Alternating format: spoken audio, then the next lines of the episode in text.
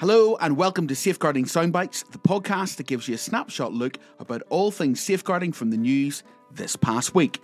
I'm Colin. And I'm Danielle, and we've got lots to talk about this week. Let's start off with the latest in social media news.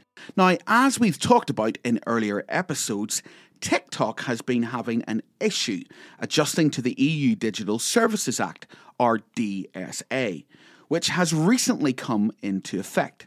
Now, you may remember that they received a fine only a few weeks ago for breaching children's privacy in the EU, which claims the platform has done very little to verify the ages of its users and remove underage accounts. Since then, TikTok has taken steps to try and remedy this. Recently announcing that they will start to provide regular reports on how they are improving user safety, aligning with the requirements set by the DSA, and giving their users insights into app use. One of the DSA's requirements is that large digital platforms must enhance platform reporting and transparency. But has TikTok said how they will provide this? Yes, they have. They will present a quarterly EU safety report that summarises the work that they've been putting in to safeguard their users. This report is part of the expanded efforts that TikTok has claimed they are undertaking with Project Clover. Now, this is their program to create a specially reinforced protective environment around their European user database. And when will the report be available? Well, actually, the report has already been released. You can find it online on their website, along with further details and updates to Project Clover. Now, Colin, what you just shared brought to mind the recent discourse between social media companies and the UK government around end to end encryption. Many of the big tech companies have said that there's no technology that will bypass end to end encryption without compromising user privacy. But a few weeks ago, it seemed the government was recognising this and taking a step back. However, Technology Secretary Michelle Donelan has just denied that anything had changed in the government's expectations. It's just one thing after another, isn't it? Especially after the online safety bill has just returned to the House of Commons for its final stages. Well, a slightly different approach may be taken in the EU. WhatsApp, one of Meta's platforms, has recently launched beta testing for cross platform communication. This would allow other app users on platforms like Snapchat and Telegram to send a WhatsApp user a message without either user having to download the other app. This third party chats feature is still in testing and has lots of things such as encryption and privacy to work through before it's made public. And as ever, our online safety experts will continue to monitor this development and we will let you know of any progress as and when it happens. Here in the UK, MPs have recently launched an inquiry into the impact of screen time on children and young people. I think we've got the attention of all parents and carers now. The formed Education Committee will reportedly reach out to experts about apps, mobile phones, and tablets and how they relate to education and well-being for those under 18.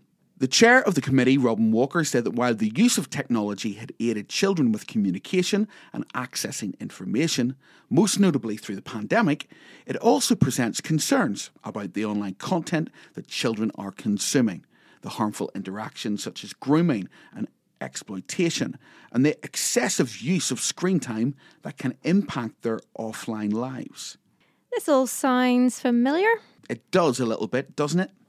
Here at Ineqe Safeguarding Group and Safer Schools, working alongside our partners, we are always encouraged to see things like this developing at government levels. Very true. It's something that we work at daily, so it's good to see movement at a government level. Now, according to the committee, the inquiry will inspect how schools across the UK are dealing with the online activities of their students, what guidance is being given to families, how reliant classrooms are on using online tools such as Google, what is being taught to students about online harms, and also how policies are being enforced regarding mobile phones. As we know, these questions are exceptionally important, especially as Ofcom recently reported that by the age of eight, a child in the UK will typically spend just under three hours online per day. And this jumps to four hours per day by the time they're 11 years old. Now, Danielle, in that same study, it was discovered that over half of five to seven year olds in the UK have their own device, which means it's become far more common for children to access the internet on a regular basis using a personal device, like a mobile phone or a tablet. While giving a child their own device might ease some arguments or nagging requests, it's always important to remember that having your own device is a big responsibility, one that might be too big for a five year old child. Well, this is one of the things the inquiry hopes to address. The Education Committee is asking academics and people who work in children's health, education, and technology to submit evidence via their website. The submission deadline is still a while away on Monday, the 16th of October, and we would urge any professionals in this capacity to submit their opinions. Greater understanding of both individual and shared experiences can only help broaden the scope of the online safeguarding world. You can also find more information around screen time and setting up a child's first device on our online safety centre. You can find this by logging into our suite of safeguarding apps or by visiting our website. And there you'll find lots of great articles, shareable resources, and expert advice right in the palm of your hand. A ban on single use vapes has recently been announced by ministers in the UK in an attempt to mitigate the appeal of vaping to children and young people. Also, in an effort to try and decrease the amount of waste produced by the product.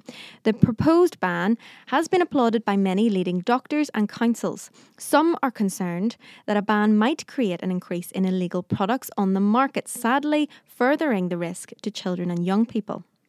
Never mind that, the illegal vape market is already a problem, with shops and dealers selling to underage users or bringing in higher dosage vapes from America, which are illegal to sell here in the UK.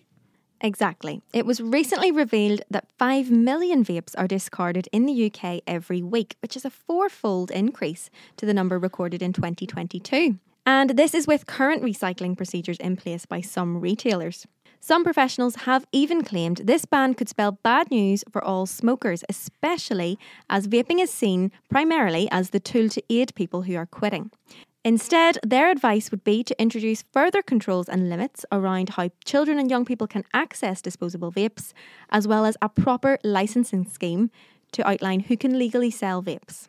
Now, as of yet, there have been no concrete ban put in place, and ministers are still discussing how to identify opportunities that will reduce the number of children and young people accessing vapes. While many of you may be thinking this is just an offline issue, healthcare officials have actually warned that social media might be a big influence in children and young people deciding to vape. TikTok, Instagram, and Snapchat have all been mentioned as platforms where teenagers create videos talking about their vaping products and recommending them to others. There have even been vape dealers and shops running from social media accounts. This kind of behaviour can have an extremely negative effect on children and young people, which is why the government have been looking for ways to protect them from being targeted in the first place. For a deeper look at what youth vaping is, the risks and red flags to watch out for, and signposts to help in your area, head to your app or our website to read our article. Now, Danielle, do you remember the national alert from a few months ago? I do. Was that the time we all got the test text from the government as a trial? That's the one. Well, the National Alert System might get a new type of use from the Department for Education in England. A new government document outlines using the alert system to warn schools, universities, and charities about new or popular methods of suicide. Now, this is part of a bid to bring down suicide rates in England within two and a half years. And how exactly will the alert help things?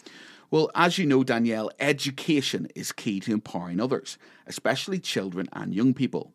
This alert would highlight the method, but would also focus on giving clear instructions for reacting and safeguarding those who might be affected by it.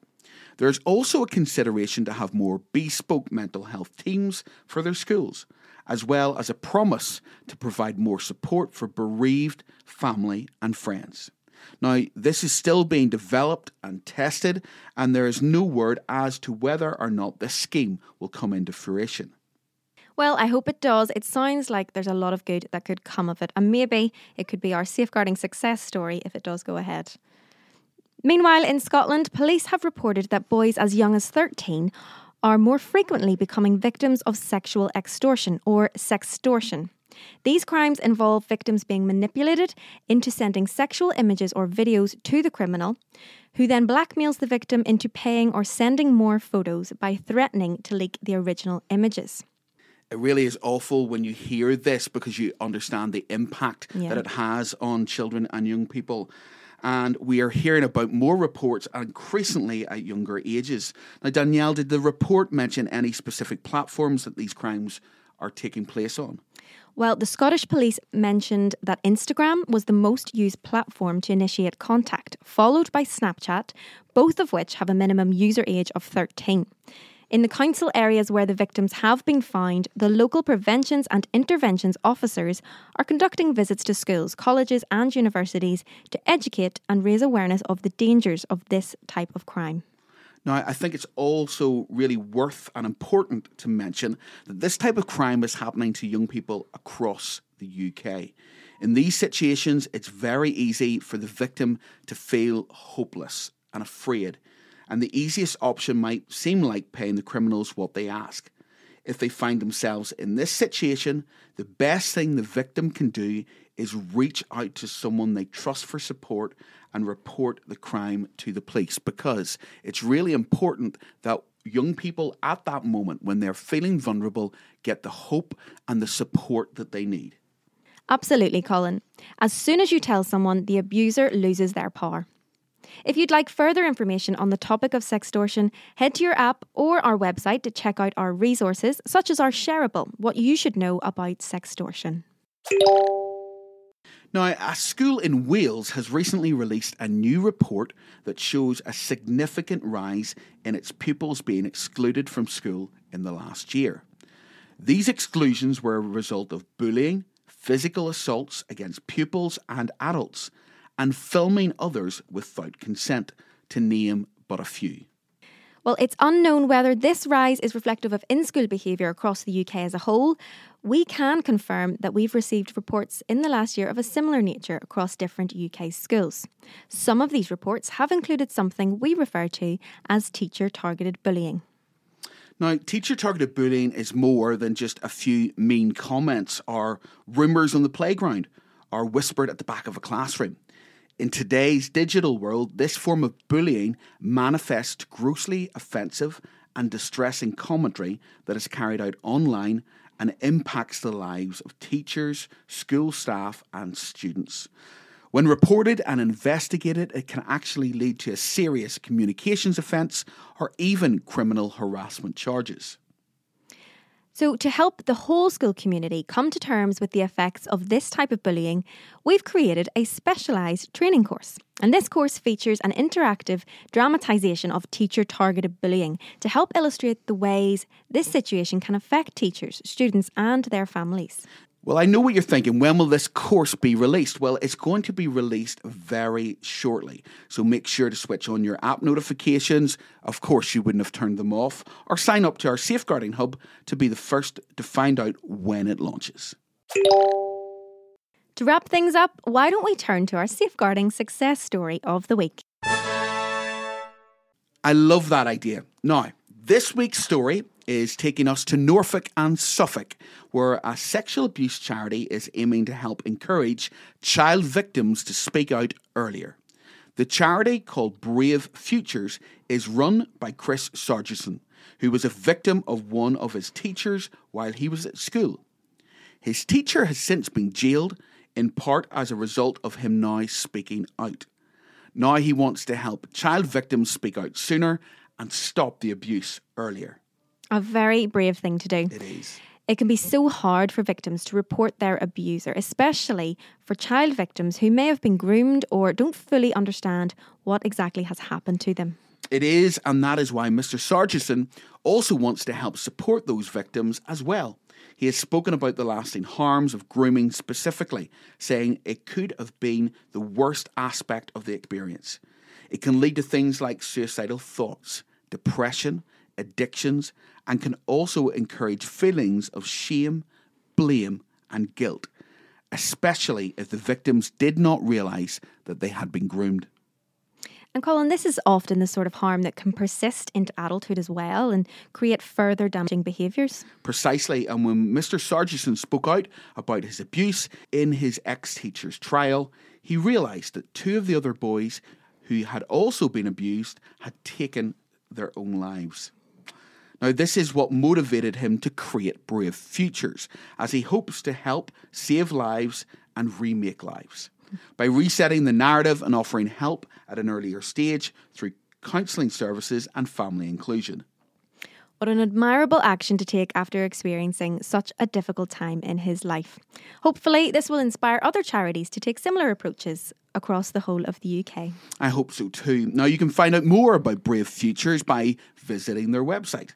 If any of the topics in today's episode have affected you, you can reach out to the NSPCC helpline, Samaritans, or Papyrus to speak to someone. Thank you for joining us today. We hope your week is a great one. And remember to tune in next week to get all of the latest safeguarding news and updates. We'll chat to you then. And remember, stay, stay safe. safe.